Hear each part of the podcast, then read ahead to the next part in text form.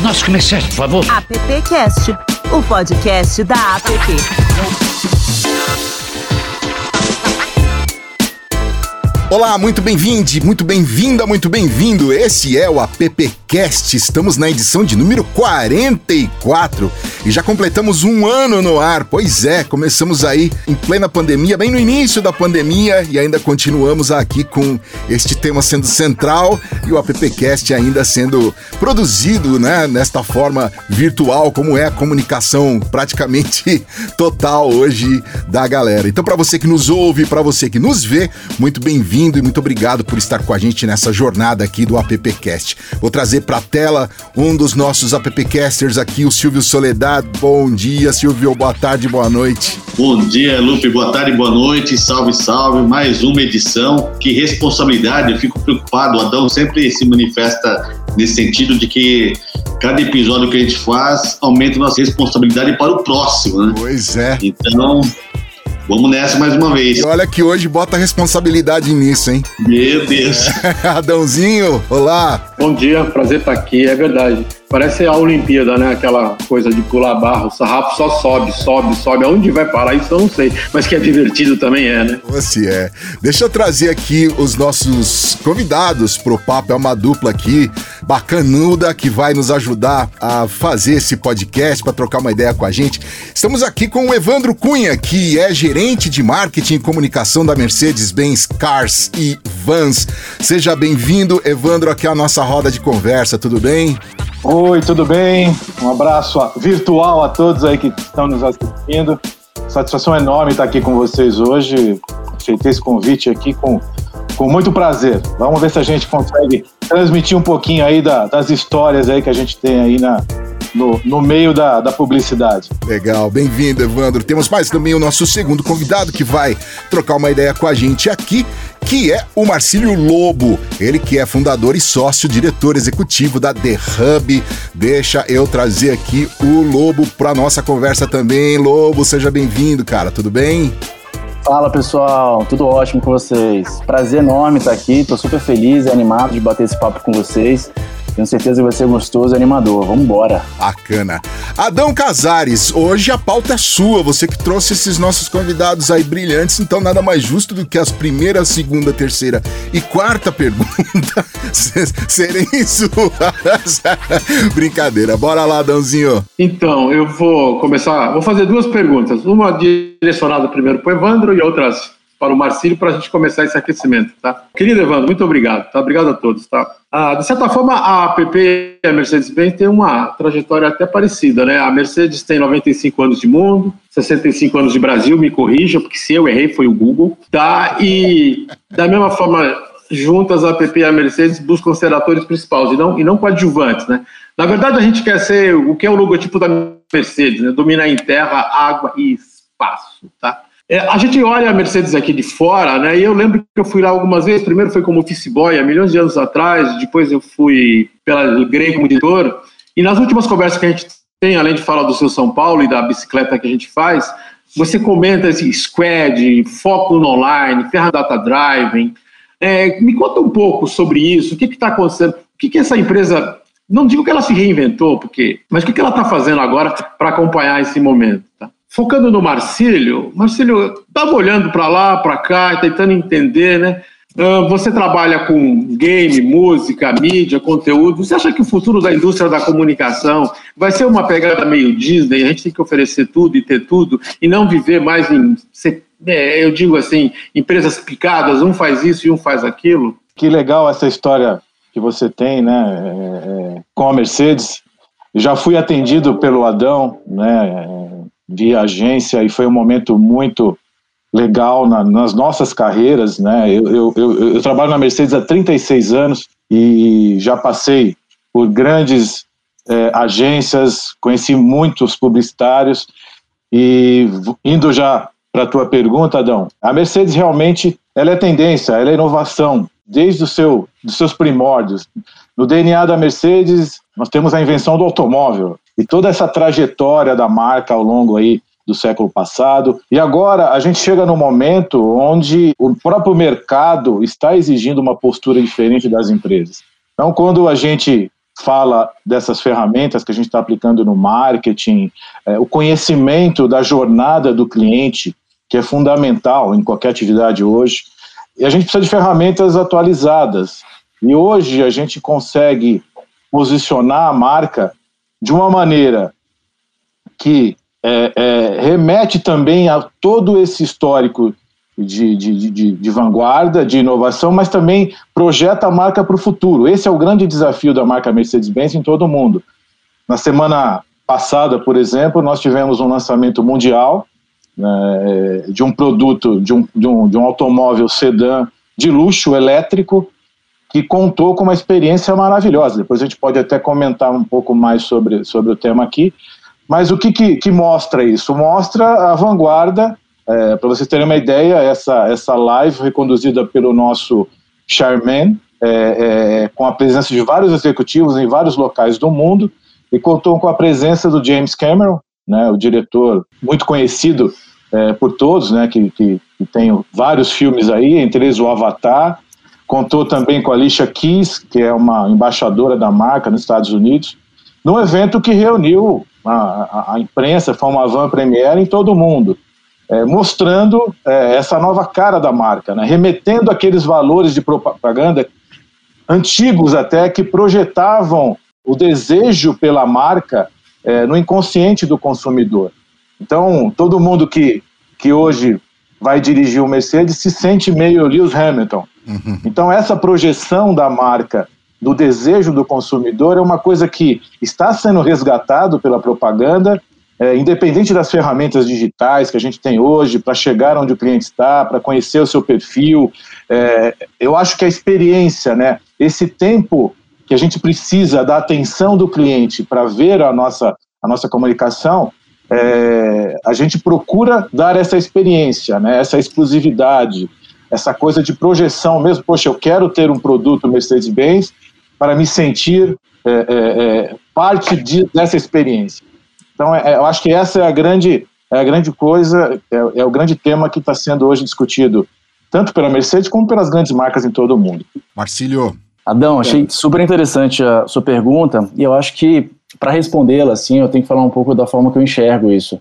E eu contar um pouco da, da, história da The Hub, né? A The Hub atua nesses quatro grandes pilares e a gente começou a atuar inicialmente com música, porque a gente começou a ouvir o cliente e entender que para você realmente criar projetos robustos, interessantes, projetos que realmente que o, o, seu cliente deseja e não o projeto que você tem em suas mãos, quero dizer, sair um pouco do papel de vendedor, de comercial e passar a ter um posicionamento de especialista, de consultor, eu precisava montar uma operação de um hub de soluções, como uma carteira de ferramentas, digamos assim.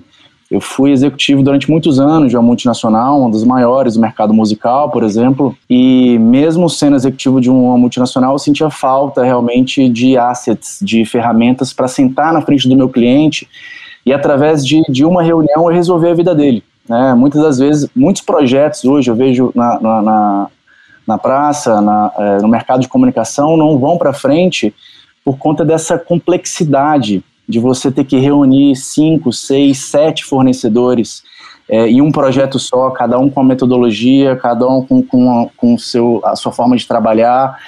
E o cliente, cara, a gente sabe que o mercado é tudo para ontem, né? Então, é, é difícil você trabalhar hoje, inclusive em, em multinacionais, que tenha também os seus próprios processos de, de aprovações. Às vezes você leva cinco dias para conseguir aprovar um, uma decisão que o cliente precisava naquele exato momento. Então, eu decidi montar a The Hub para ter essa credibilidade, propriedade de resolver é, os problemas do meu cliente. Eu acho que hoje o mercado da comunicação precisa muito disso. Eu acho que tem algumas empresas que foram moldadas pelo que o executivo, pelo que o empreendedor pensa é, na sua cabeça, de forma criativa, vai para o mercado e tenta empurrar para que isso seja uma realidade. Eu acho que o meu conceito é de criar plataformas que sejam adaptadas ao cliente, ao cliente em primeiro lugar. O que, que ele precisa? Qual é a dor do cliente? Então, passei muito tempo conversando com, com CEOs, CMOs, é, diretores de produção, entendendo onde existiam os gargalos e qual que seria a melhor solução é, a ser criada. Então, na época, com a The Music Hub, que era uma empresa especializada em música, eu trouxe os, todos os, os players, gravadoras, editoras, produtores de áudio, empresas de licenciamento, veículos de comunicação com a, com a temática de áudio, para eu também distribuir, eh, aumentar a capacidade da comunicação através de mídia. Ou seja, com todos esses, esses parceiros, stakeholders ao meu lado, eu, eu poderia sentar na frente de um cliente e desenvolver qualquer tipo de projeto da forma que ele precisava. Então, foi um modelo que deu super certo e a gente expandiu para o mercado de games. Né? Em 2018 a gente viu que já era realmente um colosso esse mercado, um mercado com movimento 1,8 bilhões de dólares só no Brasil, e que existiam ainda poucas empresas com experiência no show business e que é, estavam vindo do mercado da comunicação. Porque uma coisa é quando você vem da área técnica, de uma publisher, realmente, outra coisa é quando você entende o mercado, o deadline, como que ele se comporta, o que o cliente quer, quais são os desafios. Então a gente montou dessa mesma forma esse modelo de negócio com empresas especialistas, stakeholders do mercado de game, para poder se sentar no, no, mercado, na frente do cliente e propor qualquer tipo de ativação especial, de projetos especiais. Então, e isso foi se propagando por conta dessa experiência de. Eu sou louco com projeto especial, cara. Eu acho que eu sou, assim. É, é importante a comunicação olhar é, essa forma de, de experiência, de impactar realmente é, o consumidor e as pessoas com propósito, com verdade, com credibilidade. Então, foi uma operação. Hoje eu tenho hubs especialistas em territórios de interesses, um time realmente que fala com propriedade, as melhores empresas do, do segmento, para poder sentar no, no departamento de, de, comunicação de qualquer agência, de qualquer anunciante e propor realmente estratégias robustas que vá de encontro com, com o consumidor, com, com o cliente dele. Então, por isso que a gente trabalha nesses quatro grandes pilares e a parte da mídia, eu também tenho um braço de representações comerciais, onde a gente representa veículos de comunicação, onde eu possa criar propósito, conteúdo, realmente é, trazer para o mercado compras mais efetivas, uh, para que eu possa fazer vendas melhores e que o cliente tenha resultados melhores também dentro daquela composição é, de mídia. Então, hoje a gente atua nesses quatro grandes pilares dessa forma, por esse motivo. O Evandro falou sobre Lewis Hamilton, né, a importância da, do impacto da marca Mercedes no mundo, e o Marcílio falou sobre, usou uma palavra especialistas. Eu queria saber de vocês dois, o, é claro, é, parece uma pergunta óbvia, mas é quanto é bom, no meio de uma pandemia, onde impactou todos os esportes, absolutamente todos. Já, o maior impacto já, começou pelo anúncio de suspendemos a NBA, né? Isso chegou na Fórmula 1, que hoje você pode ver no Netflix quanto isso impactou é, ali dentro do, do paddock e tudo mais. Aí quando você tem um Lewis Hamilton trazendo várias pautas importantes, pautas sociais para dentro de uma marca tão grande, uma marca tão representativa que tem, pelo menos na pista ali, tem ganhado tudo nos últimos anos. Um, um camarada que tem 99 pole positions, pelo menos até agora. O quanto isso representa para a marca, o quanto essa atitude, o quanto essas pautas, o que, que elas representam para a marca, Evandro? O Marcílio falou um pouquinho disso no discurso dele, né? É, cada vez mais o, o consumidor ele, ele, ele, ele compreende uma marca como um ser vivo, né? Aquela coisa de isenção, de é, você compra um produto hoje é, sabendo que esse produto é feito por uma empresa sustentável ou que ela, ela tem é, eventualmente um, um processo interno para promover diversidade. E a empresa, a Mercedes-Benz, ela valoriza muito isso. Nós temos vários programas é, é, internos que valorizam essa atitude da marca. Né? E o posicionamento do, do, do Lewis Hamilton, que é um, é, ele é um embaixador mundial é, é, de vários temas é, importantes hoje para serem discutidos, né? Como você falou, no meio da pandemia, é, isso, isso é incentivado, não incentivado, mas a Mercedes ela, ela tem orgulho de fazer parte disso, tanto é que ela se envolveu em vários, em vários processos, em vários países, entendeu? Quando nós tivemos aquele caso nos Estados Unidos, né, do, do George Floyd, infelizmente George Floyd, e, e, e a Mercedes ela, ela, se posiciona sim através da sua comunicação e, e ter o Lewis Hamilton é, como um ícone da marca, é, é, é, nesse momento, é muito importante, né? Pelo posicionamento dele. Para mostrar que a marca também não está isenta e está acompanhando o que acontece no mundo. Né? Nós precisamos dessa velocidade nós, né, do Lewis Hamilton nos nossos processos, no nosso desenvolvimento, é, no nosso atendimento, como o Marcílio falou, né, na aprovação rápida de ações é, necessárias para o mercado. E hoje, as redes sociais elas representam uma janela aberta para a marca. Então não adianta a gente ficar é, respondendo perguntas evasivas, eventualmente, quando a gente tem algum questionamento. Nós temos ter claro, a marca Mercedes ela tem que ser clara e transparente e, e agir rápido em situações emergenciais. E, e nesse momento a gente está vivendo tudo isso, né, se reinventando, aprendendo com tudo que está acontecendo e sem dúvida alguma, né, se posicionando. Eu acho que isso é importante para qualquer marca. Legal, bacana. Silvio Soledade, chega aí para nosso papo, Silvio. Estou aqui, né, ouvindo aqui de novo atentamente o Evandro e o, e o Lobo. Eu acho que é, é, legal de trazer uma marca como a Mercedes, que está há 65 anos no Brasil, acho que é isso que o Adão falou, né? Que trabalha com um mercado muito específico, né? Que a gente tem aqui, aqui no Brasil, a gente fala muito da, da Mercedes como marca de caminhões, que acho que é líder no mercado e também essa marca que tem um foco muito no mercado de luxo, né? Evandro, e aí eu queria fazer uma pergunta para você, mas eu queria ouvir também o Marcílio a respeito desse assunto. A gente vê o movimento no mundo inteiro de queda no consumo do, do, do, veículo automotor do jeito que a gente conhece hoje. É claro que no futuro a gente não sabe como isso vai, vai funcionar, se os veículos vão voar, se os veículos, sei lá, se vai ser, como que vai ser.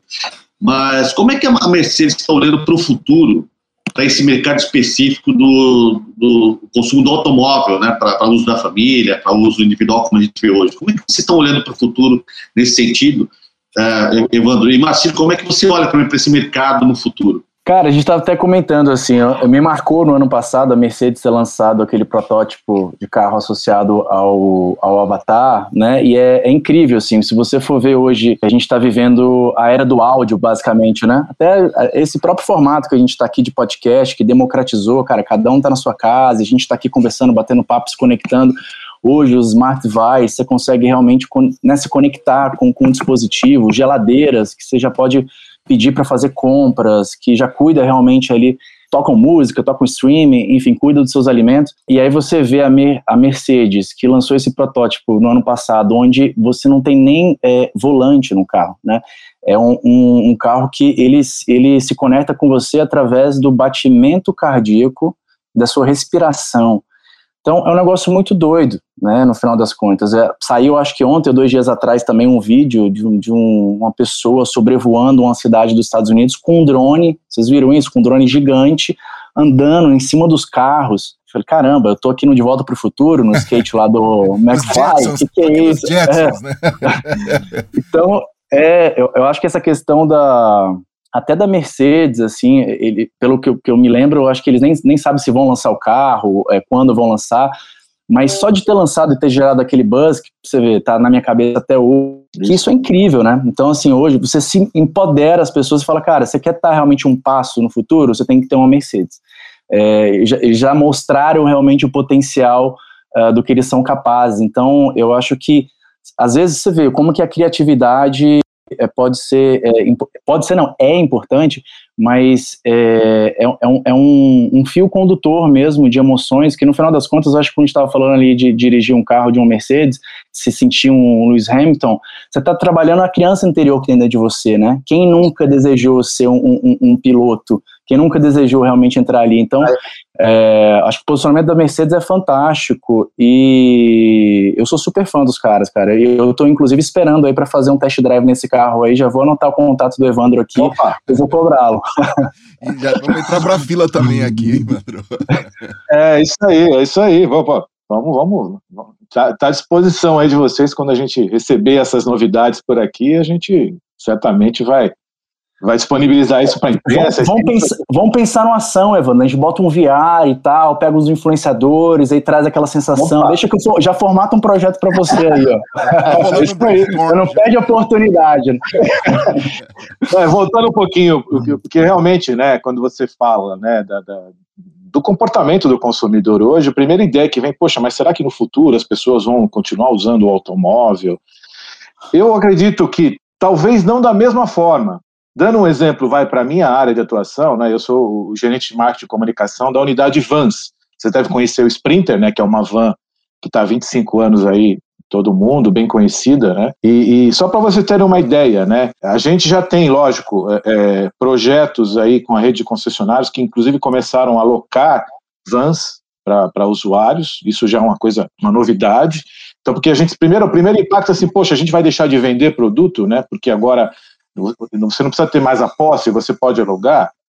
Em parte, sim, mas o que acontece? Eu acho que as novidades do que estão gerando hoje é, é, atitudes de várias empresas estão trazendo novidades para a gente. Vou dar um exemplo, né? Nós temos uma parceria com uma empresa chama, chamada Speedbird, que é uma startup que trouxe para o Brasil e foi a primeira empresa a ter uma licença da, da ANAC para fazer um projeto de logística por drones. E eles utilizam um veículo nosso, uma Sprinter, um furgão, como um drone port, ou seja, é, eles estão fazendo projetos aí com a Ambev, com várias empresas aí, com iFood. É, para quê? Para ser um, um, um, um, pedaço da entrega vai para o consumidor final é, para essa esse pedaço ser feito através de um drone, tá? E eles utilizam uma base móvel, né, que é um veículo nosso, para fazer essa decolagem do drone, aterrissagem do drone ali nessa base móvel que é móvel.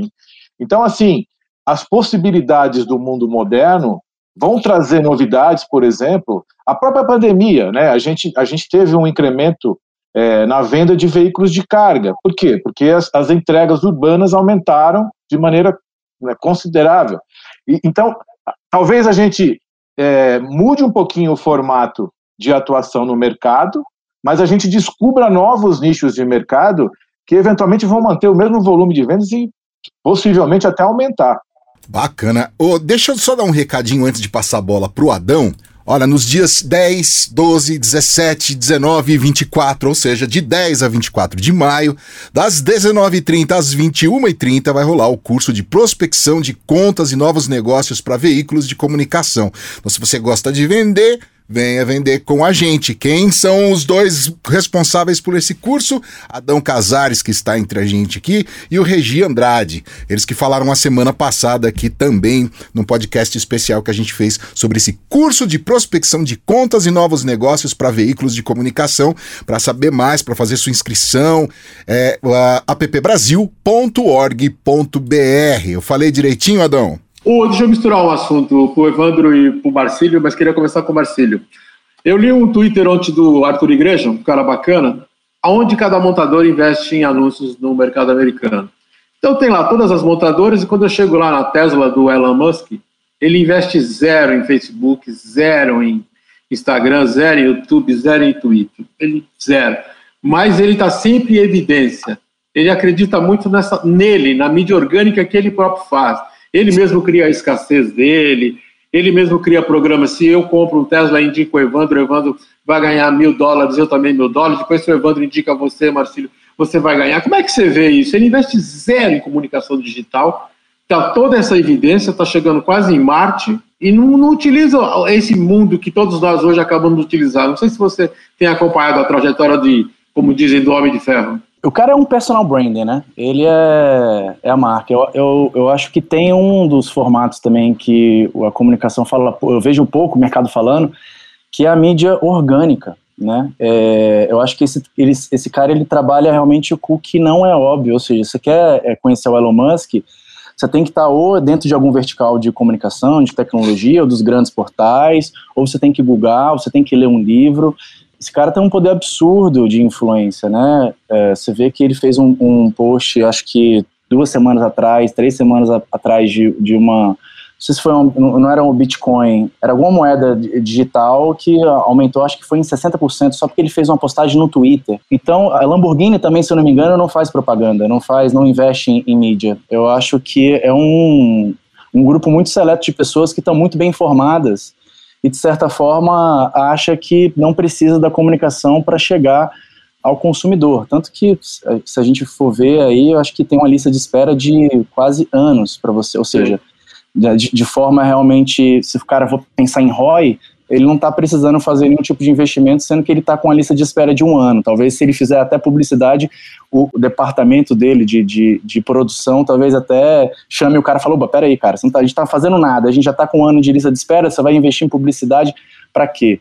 Mas eu acho que assim, não é uma questão de, de, de se a publicidade, ao meu ver, tá claro, é, de uma forma muito humilde, a forma que eu enxergo é se ela é, funciona ou não. Eu acho que o, o Elon Musk, ele trabalha outros estímulos sensoriais é, na mídia, no ser humano, é, outra associação realmente ao potencial de compra que, que ele utiliza. Então, é, é, interessante, acho que é um grande case. Né? Eu não acho que ele é replicável para todo o mercado, sabe? Eu acho que ele é basicamente quase único, digamos assim. Então, é, é um case a, a, se observar mesmo. Legal. Você viu isso, Evandro, do, do Homem de Ferro? Sim, sim. Bom, Adão, ele é um concorrente da marca, então eu não vou Vou poupá-lo das minhas. Mas é aquilo que eu falei, entendeu? É a experiência, né? Eu acho que, que ele, ele oferece uma experiência para o seu consumidor, assim, e é o que toda marca almeja. É você estar presente e despertar o, no imaginário dele um desejo de compra. É, e lógico, cada um utiliza a sua estratégia de acordo com o momento e com as possibilidades que, que existem, né? Então, assim, não, não, não, não sei se isso é, é, é, é o mais correto, é, mas é a realidade que ele tem agora e ele está aproveitando isso. Né? Mas a, a, o mercado reage, né? o mercado também, eu acho que, que vai encontrar mecanismos e vai encontrar é, novas possibilidades também no segmento de comunicação. Evandro... E o relacionamento, o relacionamento é muito importante, né? Eu acho que isso para qualquer, qualquer empresa, né? Isso vai ter que continuar sempre. Não, não, ele fez, eu li nesse mesmo tweet, desculpa, Lupe. Imagina, imagina. Que tinha, um, tinha um, uma pessoa que já estava bem do, do doente, já estava numa situação muito crítica, e o desejo era vender, e o desejo era dirigir um Tesla, né? Ele foi lá e pegou o cara e pôs o Tesla lá para o cara dirigir nesses últimos momentos do, do, Ele aprendeu bem com o Steve Jobs, né? Ele é o, o todo, né? Ele faz o todo, né? Vai lá, Lu. Eu ia chamar o Evandro para falar sobre o mercado de caminhões aqui no Brasil também, que a Mercedes é muito forte nesse, nessa questão, né, Evandro? Queria que você falasse um pouco sobre esse mercado também aqui no Brasil, como ele está atualmente, se teve algum impacto com relação à pandemia, como é que está a Mercedes Caminhões aqui no Brasil? Sim, o, o, mercado de veículos comerciais como um todo, né, é, ele teve que se posicionar na pandemia privilegiando alguns segmentos, lógico, né? Porque parou tudo, o mercado realmente caiu, mas não caiu tanto quanto a gente esperava. A Mercedes continua líder no segmento de caminhões, no segmento de ônibus e no segmento de vans é, já há algum tempo. E isso é, é, é, é fruto desse posicionamento, dessa mudança de estratégia que aconteceu também na pandemia. A pandemia é, é, no segmento de caminhões, né, é, é abriu uma demanda para caminhões extrapesados e também para caminhões leves, né, nos grandes centros urbanos. No segmento de vans, por exemplo, né, o nosso carro-chefe é a van de transporte de passageiros, então o turismo, que é o principal segmento, lógico, caiu, mas o, o, o aumento do, da venda de furgões e do chassi, que é que, que você coloca um baú, né, coloca um implemento, é, é acabou equilibrando um pouco esse momento da pandemia. Então é isso, a, o transporte de longa distância, né, para o transporte do agronegócio, insumos, ele aumentou bastante, e também a entrega urbana. Então, isso demandou é, o que acontece um pouco, e, e, é sentido hoje, principalmente aqui, né, que o nosso caminhão e o ônibus são montados aqui em São Bernardo, como o Adão falou, né, há 65 anos aqui, nós temos a fábrica aqui em São Bernardo. É, é, é lógico, né, o abastecimento também é, de insumos para a produção, teve uma, um tempo aí de, de escassez, mas, enfim, a empresa ela, ela acabou contornando um pouco isso e está voltando à normalidade. O mercado ele está aumentando mês a mês e voltando a, a, a, aos, aos números né, do pré-pandemia, vamos dizer assim. Bacana. Marcílio, a gente falou de pandemia agora, a gente tenta evitar falar isso, né? Mas passado um ano, de pandemia e a gente já, já mudou aqui nosso, nossa maneira de agir, de se, de, de se, de se comunicar, de trabalhar. O que, que você sentiu de março do ano passado para cá? O que, que, teve de mudança muito bruta, além da, da, nossa forma de se comunicar?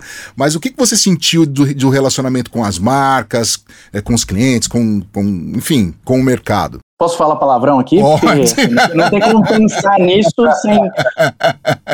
Porra, é uma merda, né, cara? A gente, esse distanciamento com, com o cliente, com o parceiro, com o fornecedor, com o mercado, é um grande desafio. Eu acho que, assim, é, os gestores tiveram que se aprofundar e se transformar ainda melhores profissionais, né? Porque a minha experiência particular, por exemplo, de comunicação interna, de você estar tá passando realmente por uma crise econômica e as pessoas que fazem parte, que fazem a empresa ser a empresa, também está passando por problemas individuais, psicológicos, emocionais.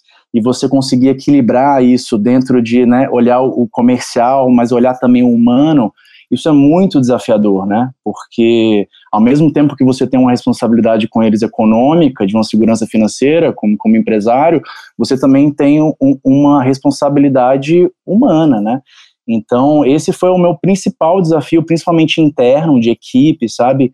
É, mas eu, eu, eu, vejo isso de uma forma muito positiva, eu cresci muito, eu acredito também que grandes profissionais ainda, porque você tem que citar, você tem que estar muito mais próximo das pessoas, né, isso exige muito mais de você, próximo das pessoas, no que eu refiro é, em toda a sua empresa, em todo o seu processo, você tem que rever todo o fluxo de comunicação interna com o cliente, você tem que voltar para o balcão, então muitas vezes quando você já está numa visão estratégica, você sai um pouco da frente do, do, do seu cliente, então é, ter, houve a necessidade de voltar realmente atender o cliente, ouvi-lo.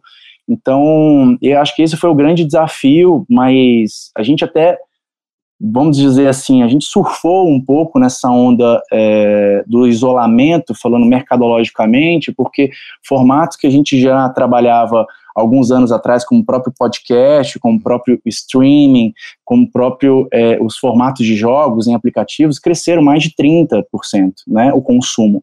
Então, as marcas tiveram que se... Muitas das marcas que não conheciam podcast começaram a investir em podcast. Muitas das marcas que não conheciam o mercado ainda de streaming, de games, passaram a investir no, no formato de, de, de, streaming de games. Então, e é isso que é legal, sabe? Acho que a gente foi é, bem sucedido porque a gente não entrou de gaiato nisso, a gente já estava preparado há um ano antes, porque a gente acreditava, tinha verdade, a gente estudava, a gente tinha profundidade realmente em propor essas soluções. Então, é, quando chegou essa situação, a gente é, acabou executando muitos projetos bacanas. Foi desafiador, mas foi nesse lado comercial foi, foi positivo. E aí, é engraçado, eu, eu, eu a gente está começando agora a trabalhar a parte da empresa com uma plataforma chamada Gator Town.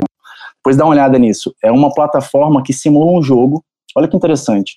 É, tem ambientes de trabalho hoje onde todos os meus colaboradores entram no jogo como se fosse realmente um, um bonequinho. E a gente tem salas, é, salas de reunião, sala do comercial, sala do operacional, sala do criativo, onde as pessoas se encontram ali. Então, é, eu acho que isso também é interessante falar nesse momento, porque existem plataformas que estão é, tentando buscar um pouco dessa proximidade, desse dinamismo de você estar realmente no físico, sabe, no presencial, porque diferente hoje aqui, por exemplo, a gente tem que entrar no, no, no, no link, agendar uma reunião, ver como é que está a sua agenda, fica mais engessado nessa relação. Diferente quando você está na empresa, você está passando pelo corredor, com, uh, encontra alguém, troca uma ideia, toma um café, rola um brainstorm e tal. Eu acho que isso que é, é, é o grande problema hoje do, desse isolamento. Mas ao mesmo tempo, você vê como que a criatividade é importante. Já existem plataformas que trazem um pouco disso. Nesse jogo, por exemplo, você encosta o bonequinho no outro, você já sobe com a call instantaneamente.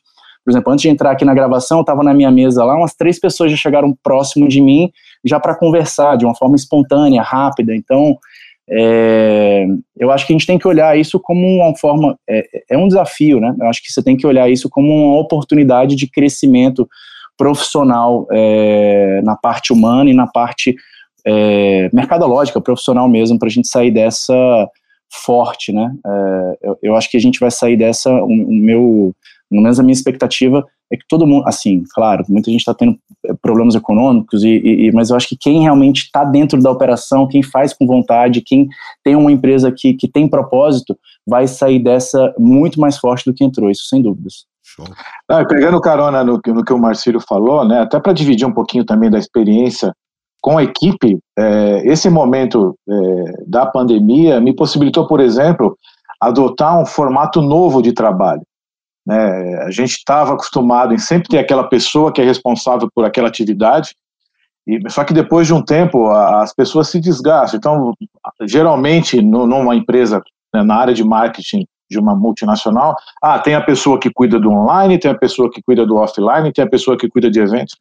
Aí o que, o que a pandemia me possibilitou? Discutindo com a equipe e também visitando até pequenas agências e, e, e, e algumas startups, a gente acabou adotando um formato novo é, que, gente, que, que, é muito comum nesse meio né, de, de, de inovação, de startups, que é o chamado Squad. Então, hoje, a minha equipe, só para vocês terem uma ideia, elas definem o fluxo de trabalho. E hoje não tem mais a coisa, ah, eu fiz a minha parte aqui, agora você faz aqui a produção da campanha, ou você faz o evento.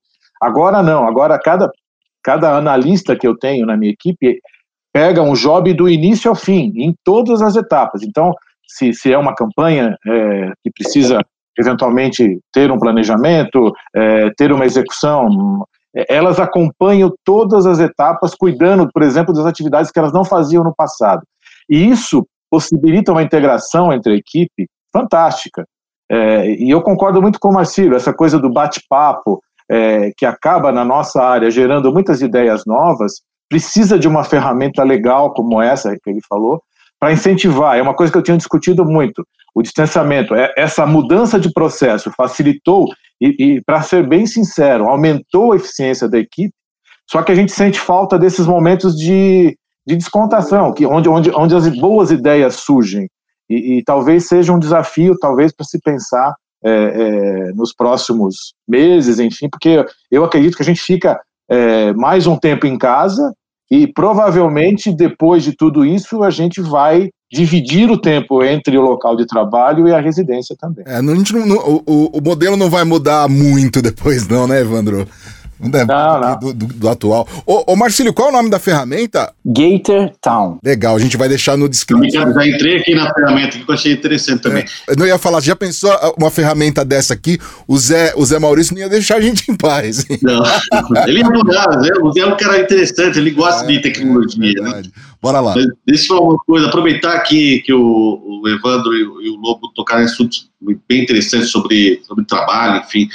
É, o Evandro falou que tem 36 anos de Mercedes, né? A gente tem muito estudante, Evandro, gente, uma das missões da PP é conectar, é conectar o mercado de trabalho com a academia, né? Essa é uma função nossa. E aí eu, eu vi você falando que tem 36 anos de Mercedes, eu, eu também trabalhei muito tempo né, em algumas empresas por onde eu passei, mas eu vejo hoje os estudantes, pessoal que está, principalmente da área de comunicação, ficar muito tempo numa empresa é algo distante para eles. Assim, eu acho que nem passa na cabeça desse cara. Conta um pouquinho para a gente dessa tua trajetória na Mercedes. E depois eu queria ouvir até um pouco o Marcelo, que eu acho que é o mais novo entre a gente aqui. e já é um empreendedor, já está arriscando lá nos seus projetos. Provavelmente ele não tem esse tempo aí que eu tenho na Mercedes. É verdade. não tem nem minha é idade. Olha, Silvio, é, na verdade, assim, né? O, eu iniciei a minha carreira na Mercedes numa área totalmente diferente. Né? Eu tenho a formação técnica, que era mais ou menos o que os jovens aqui do ABC faziam colégio técnico, acabavam aspirando, né? Era o desejo. Meu pai trabalhava na Mercedes de trabalhar numa montadora que oferece uma estabilidade. É, então, é, esse era mais ou menos o caminho que a gente era direcionado. Quando eu entrei na Mercedes, eu entrei na área técnica, uma área totalmente diferente de comunicação. Só que é, naquele momento ali nos anos 80, a escassez de emprego estava grande e tal, e eu estava meio desanimado em arrumar uma colocação dentro da formação técnica. Então, antes de, de entrar na Mercedes, eu já comecei a fazer jornalismo, né? sou, sou, sou, sou bacharel em comunicação, né, jornalista, e, e, e, aí eu já estava na Mercedes trabalhando como um técnico e surgiu a possibilidade de eu, de eu, de eu ser transferido para a área de comunicação interna. E foi aí que eu comecei a trabalhar em comunicação.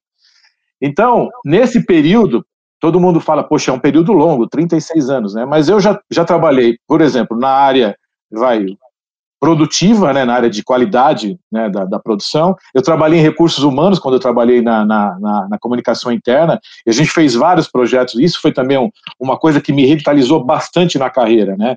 A gente tinha um projeto, para vocês terem uma ideia, de uma rádio interna, que era exibida durante o horário de almoço.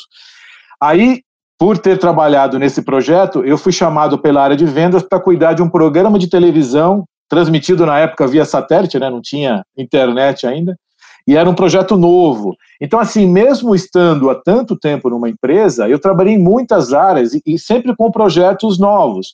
E isso é uma benção, né, para uma carreira, né? Você ter um desafio de, de, de, iniciar numa grande empresa que te dá todos os recursos, te treina, é, é, é, te oferece a possibilidade de você é, adotar novos programas. Isso, na verdade, vai rejuvenescendo a gente. Então, com 36 anos de empresa, hoje é, é, eu, sou responsável né, pela, pela área de marketing e comunicação da unidade de Vans, mas a gente já está vislumbrando vários projetos novos aí, com relação a novos negócios, com relação ao próprio posicionamento da, da marca, E, e isso é uma benção. Falando do, da, da, galera mais nova, é, eu tenho um enorme orgulho, que eu acho que isso faz parte também de uma carreira, né? É, o Adão sabe bem disso. Eu diria que todos os estagiários que trabalharam com a gente estão hoje no mercado publicitário. Então, por exemplo, o Adão deve, deve lembrar muito bem do, do, de um colega nosso, Lucas, que hoje é diretor de atendimento de uma grande agência. Eu tenho estagiários que, que trabalham hoje na França. E a gente costuma, a gente se reúne de vez em quando, agora online, né? Nós fizemos isso ano passado.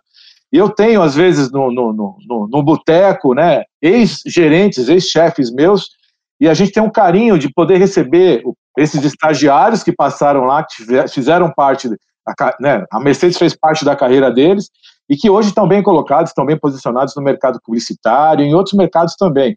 Então, assim, a empresa, ela ajuda a formar. Eu, eu optei por, por ter a minha carreira né, dentro da empresa, mas eu acredito que, que, que, que, nesse processo de inovação, de sempre estar fazendo um projeto novo, a gente também ajudou muitos profissionais da área publicitária hoje a tomarem um rumo na carreira. Isso é, é, é, é, nossa, isso não tem preço, isso é gratificante para qualquer executivo. Marcílio. Cara, acho que até pegando o gancho aí, eu lembrei foi de uma da palestra do MIT que o Jorge Paulo Leman participou, ele falou um pouco disso assim, que a geração dele é uma geração que buscou dinheiro, né?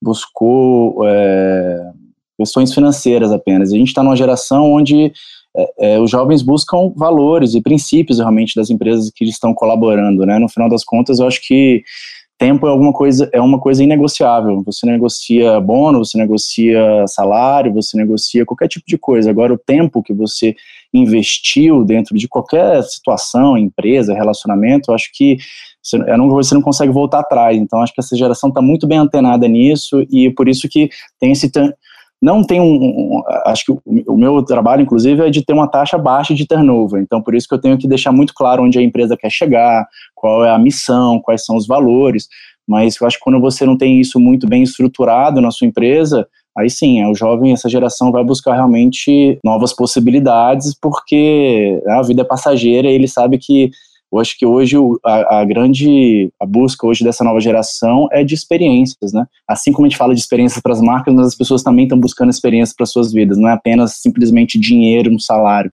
E aí, falando, cara, nossa, da minha trajetória, não sei nem por onde começar. Eu já morei na China, na Indonésia, na Malásia, em Londres, em Milão. Eu louco. Já fui, uh, já fui estagiário da Caixa, já trabalhei com aquele coletinho Posso Ajudar. Lembra? Quando tinha 16 anos, eu ia lá, Posso Ajudar, ajudava lá, era uma agência de penhor, juntava lá os senhorzinhos, as velhinhas, o pessoal, oh, minha senha, eu falei, não. Cara, cada situação engraçada que eu já passei, assim, e aí eu trabalhei, e após isso eu trabalhei na, na Secretaria de Ciência e Tecnologia, e aí tiveram alguns problemas, não estavam me pagando meu salário e tudo mais, e rolou uma oportunidade de, de morar fora, e de morar na China como modelo na época, com 20 anos de idade. E eu sempre tive uma visão de empreendedor, meu sonho era ser empreendedor, e na época eu gostava muito de comércio exterior. Então foi bem no boom da China, eu falei, cara, vou pegar essa oportunidade e vou. E aí, cara, se passaram seis anos. Eu estive na China, na Indonésia, na Malásia, em Londres, em Milão, em Hong Kong, em Istambul. É, de lá, montei uma agência de modelos que me representava, só que a agência não sabia que era minha agência. Falei, opa, peraí, eu tenho, posso.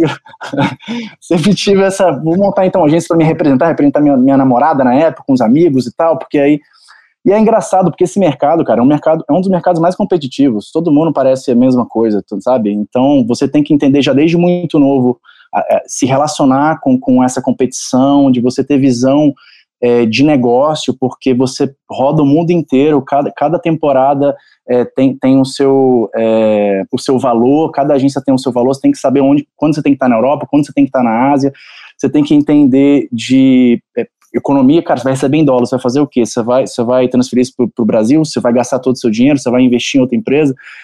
Então, eu montei, eu estudei mandarim na época, fiz curso de, é, fiz curso de logística em, em comércio exterior, importei maquinário para o Brasil na época, montei, teve aquele boom de capas de celulares, lembra, que estava bombando, eu importei não sei quantas toneladas de equipamento, montei uma empresa que a gente representava artistas, designers, pagava royalties para esses caras, então, eu sempre tive uma, Cara, eu tava até contando isso pro, pro meu time. Lembra da época de Pokémon GO? Aquela uhum. febre? Eu era executivo. Olha o que, que eu fiz. Eu pensei, falei, cara, porra, esses moleques jovens aí, tudo tá caçando Pokémon, não tem carteira, é tudo menor de idade.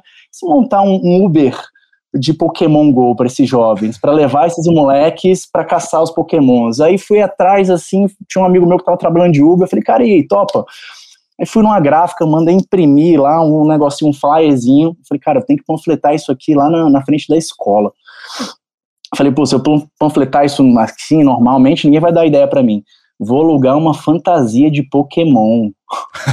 e fui fantasiada de Pokémon entregar panfleto, cara. Então, assim, eu tava comentando isso com o meu time comercial, no sentido de você não pode ter vergonha, sabe? Pelo que eu já era executivo, inclusive na época, mas eu, eu para mim a questão do empreendedorismo é algo muito belo de você ter uma ideia e você tornar aquilo realidade. Não é simplesmente uma questão de do dinheiro, de etc. É, é assim, é você ver aquilo é, materializado. Então, para mim era uma ideia boba, mas eu queria ver aquilo acontecer. E para mim não tava nem aí de vergonha. Pô, mas você já é executivo, você vai botar uma fantasia de Pokémon e panfletar tava rindo daquilo, era gostoso, sabe? Então, aí voltei para o Brasil, entrei no mercado publicitário, fui executivo do grupo Bandeirantes, é, e eu acho que é, é, essa visão de, de, de, passar por vários países me deu a habilidade de, de, ser muito observador, sabe? Eu acho que hoje em dia, principalmente para quem trabalha realmente na, na, comunicação, você tem que ser um cara atento. E eu acho que essa habilidade foi desenvolvida durante essa trajetória e eu comecei a realizar projetos especiais em tudo que eu fazia, porque tudo para mim era experiência, tudo para mim realmente tinha que impactar de uma forma diferente. Então, fui muito bem sucedido na minha trajetória com o Grupo Bandeirantes, passei a vender Out of Home, OH, DOH, Entrei na Vevo, que é uma hold da Sony e da Universal, para reposicionar a plataforma como veículo de mídia. Tive também um grande sucesso lá, bati todas as metas, até hoje realmente os maiores resultados foi durante a, a minha jornada lá. E aí, a partir dessa trajetória, eu, eu, amo música, eu sou baterista, sou percussionista, toco sax, toco percussão, então me conectei muito com a música e entendi a importância da música na comunicação. E, e aí observei que existiam realmente, a, a operação de certa forma era limitada para projetos especiais, como eu falei lá no início. Então eu queria montar uma operação que, eu, que, eu, que, que pudesse, que, que me desse possibilidades de eu criar qualquer projeto, porque eu tinha todos os parceiros. Então, eu queria sair do papo de vendedor, de falar, porra, compra aqui, às vezes é uma puta empresa, é uma road da Sony do Universal, mas, por exemplo, falando de funk, na era do Condizila, por exemplo. Como é que eu ia justificar que os meus artistas, às vezes, eram melhores do que o Condizila? Cara, não era. E eu não queria falar isso pro meu cliente. Então eu falei, cara, eu quero, eu quero ter um papo honesto e sincero, eu quero vender o que o cliente precisa, não o que eu tenho. Então saí da empresa, já era empreendedor, montei um hub musical, trouxe basicamente todas as empresas stakeholders do mercado para propor esse tipo de solução e aí foi. E aí a gente expandiu. Aí The Music Hub virou The Hub Games, depois virou The Hub Content. Hoje é uma hold. A gente tem cinco empresas é, dentro da hold, são mais de 30 colaboradores. Já estou no mercado de Brasília, São Paulo, tem uma parte de inovação. Enfim, a gente. Eu sou cabeludo aqui, cara, mas eu já devo ter perdido também muito cabelo, viu? Ter, Silvio, eu já tô aí também, porque é estresse, viu? É, é coisa. Mas faço também porque eu amo e eu acho que é isso.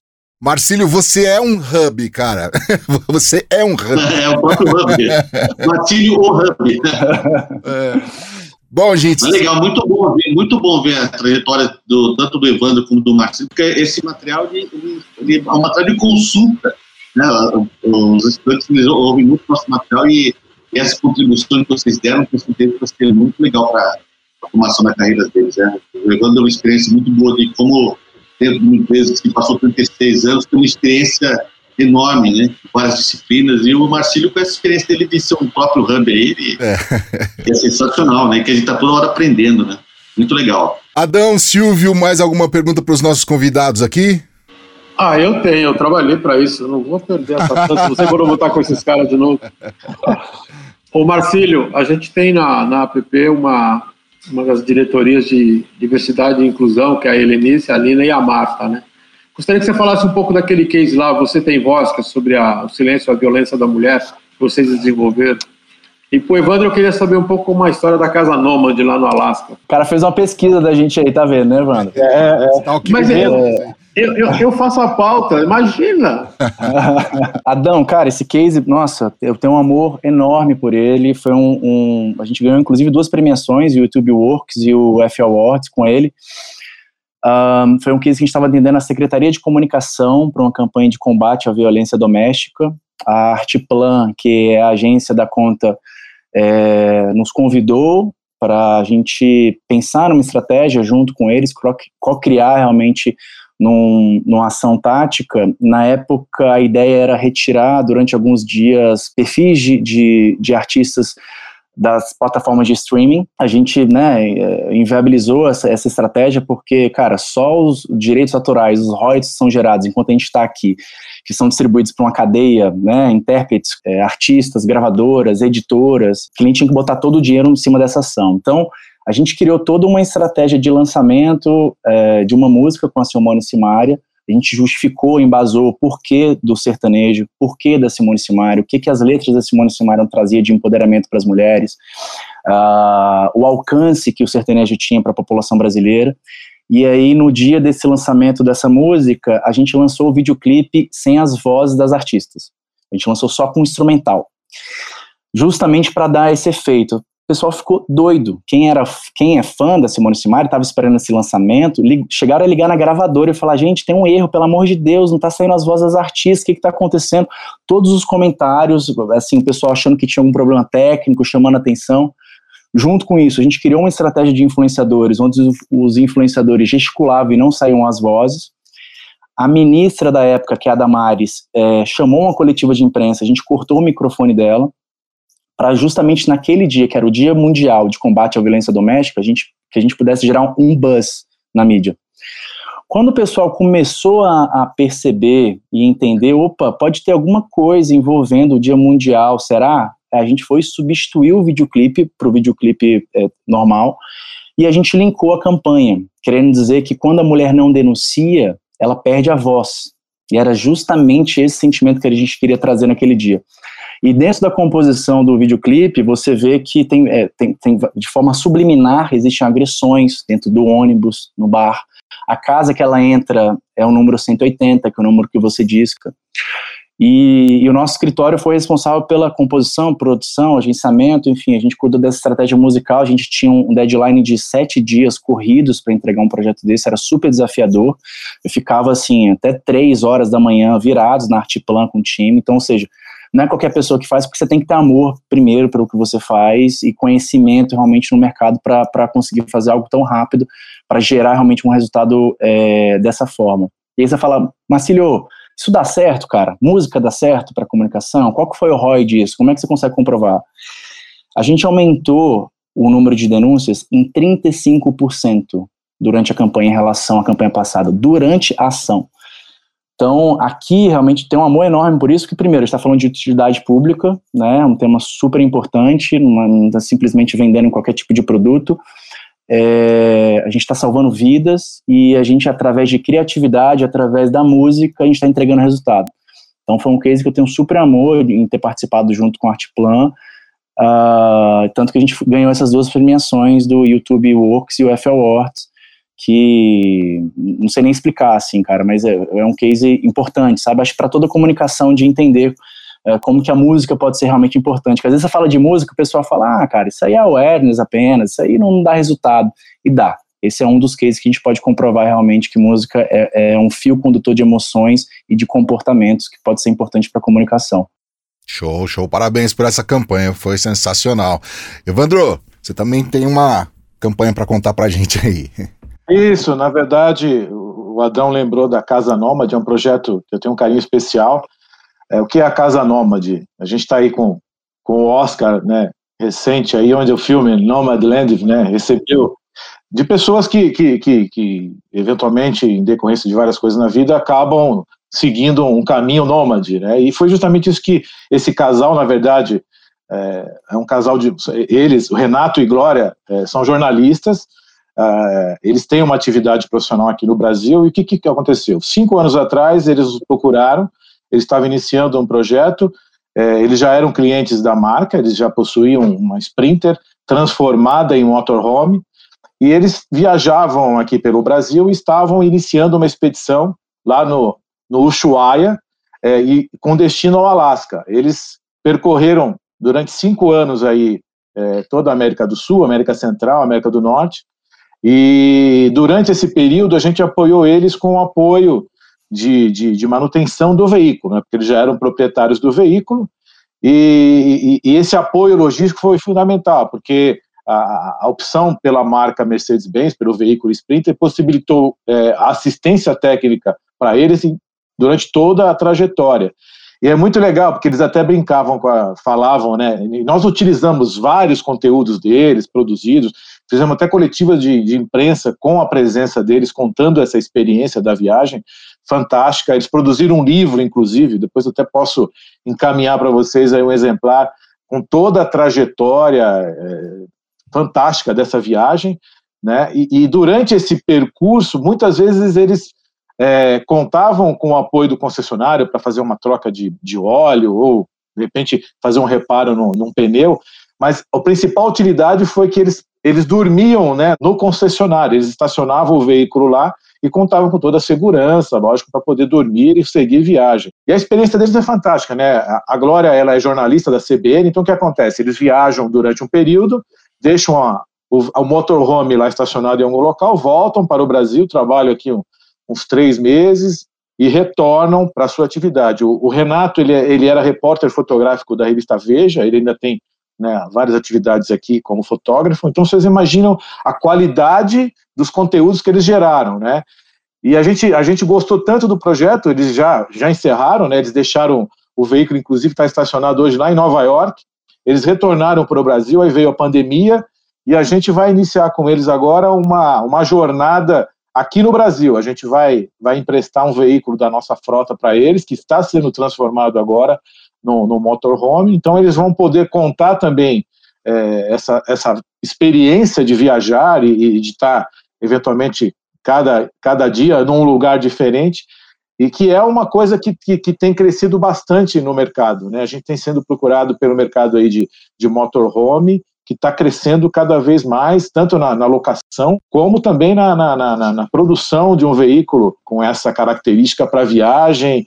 Então, é um mercado também que está crescendo. Então, é, essa é uma experiência, né? aquilo que eu falei no começo. Né?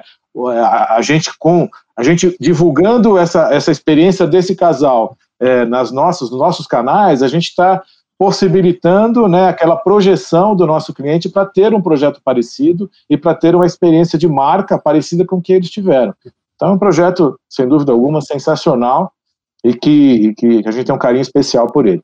Sensacional. Aqui tem um interessado também no projeto de vida aqui no Motorhome também, viu, Evandro? Aqui é Nômade Land. Nômade Land. Nômade Land, é isso aí. Meninos, que papo bacana. Muito obrigado, viu, pelo tempo, disponibilidade de vocês. Adãozinho, Silvio, curtiram? Tem mais alguma pergunta para eles? Eu achei demais. Eu adoro quando poder traz pessoas como a experiência do Evandro, a experiência do Marcílio, porque a gente sai daqui oxigenado. Muito legal. Legal. Muito bom Evandro, e colocar uma cervejinha, cervejinha aqui. Aí, aí, meu amigo, aí nós vamos até aí, a gente faz uma, aí a gente faz até o último, faz todas as edições do ano aqui. Não, e agora, e agora tá legalizado. O Evandro, como chama, você falou comigo sobre isso, como chama o filme lá do norueguês que ganhou? Que tem que ter 0,5 de álcool no corpo? Druck, é Druck, Druck. Então, aquele filme balizou, todo mundo tem que estar com 0,5 de álcool, fica melhor. Agora tá. É 0,5, gente. 0,5. Vamos já um patrocínio aí, vai. Vamos buscar. Vocês estavam com o pessoal da Heineken, né? Já buscam. Pois é, pois é. Há duas semanas tivemos eles aqui, olha lá. Evandro Cunha, é gerente de marketing e comunicação da Mercedes-Benz Cars e Vans. Evandro, muitíssimo obrigado, viu? Ah, eu que agradeço, gente. Foi um prazer bater esse papo com vocês. Eu acho que é, é, é, um reconhecimento também, né? Eu trabalho há muito tempo no mercado, a APP, sem dúvida alguma, uma entidade que sempre reuniu os, os melhores profissionais aí do mercado.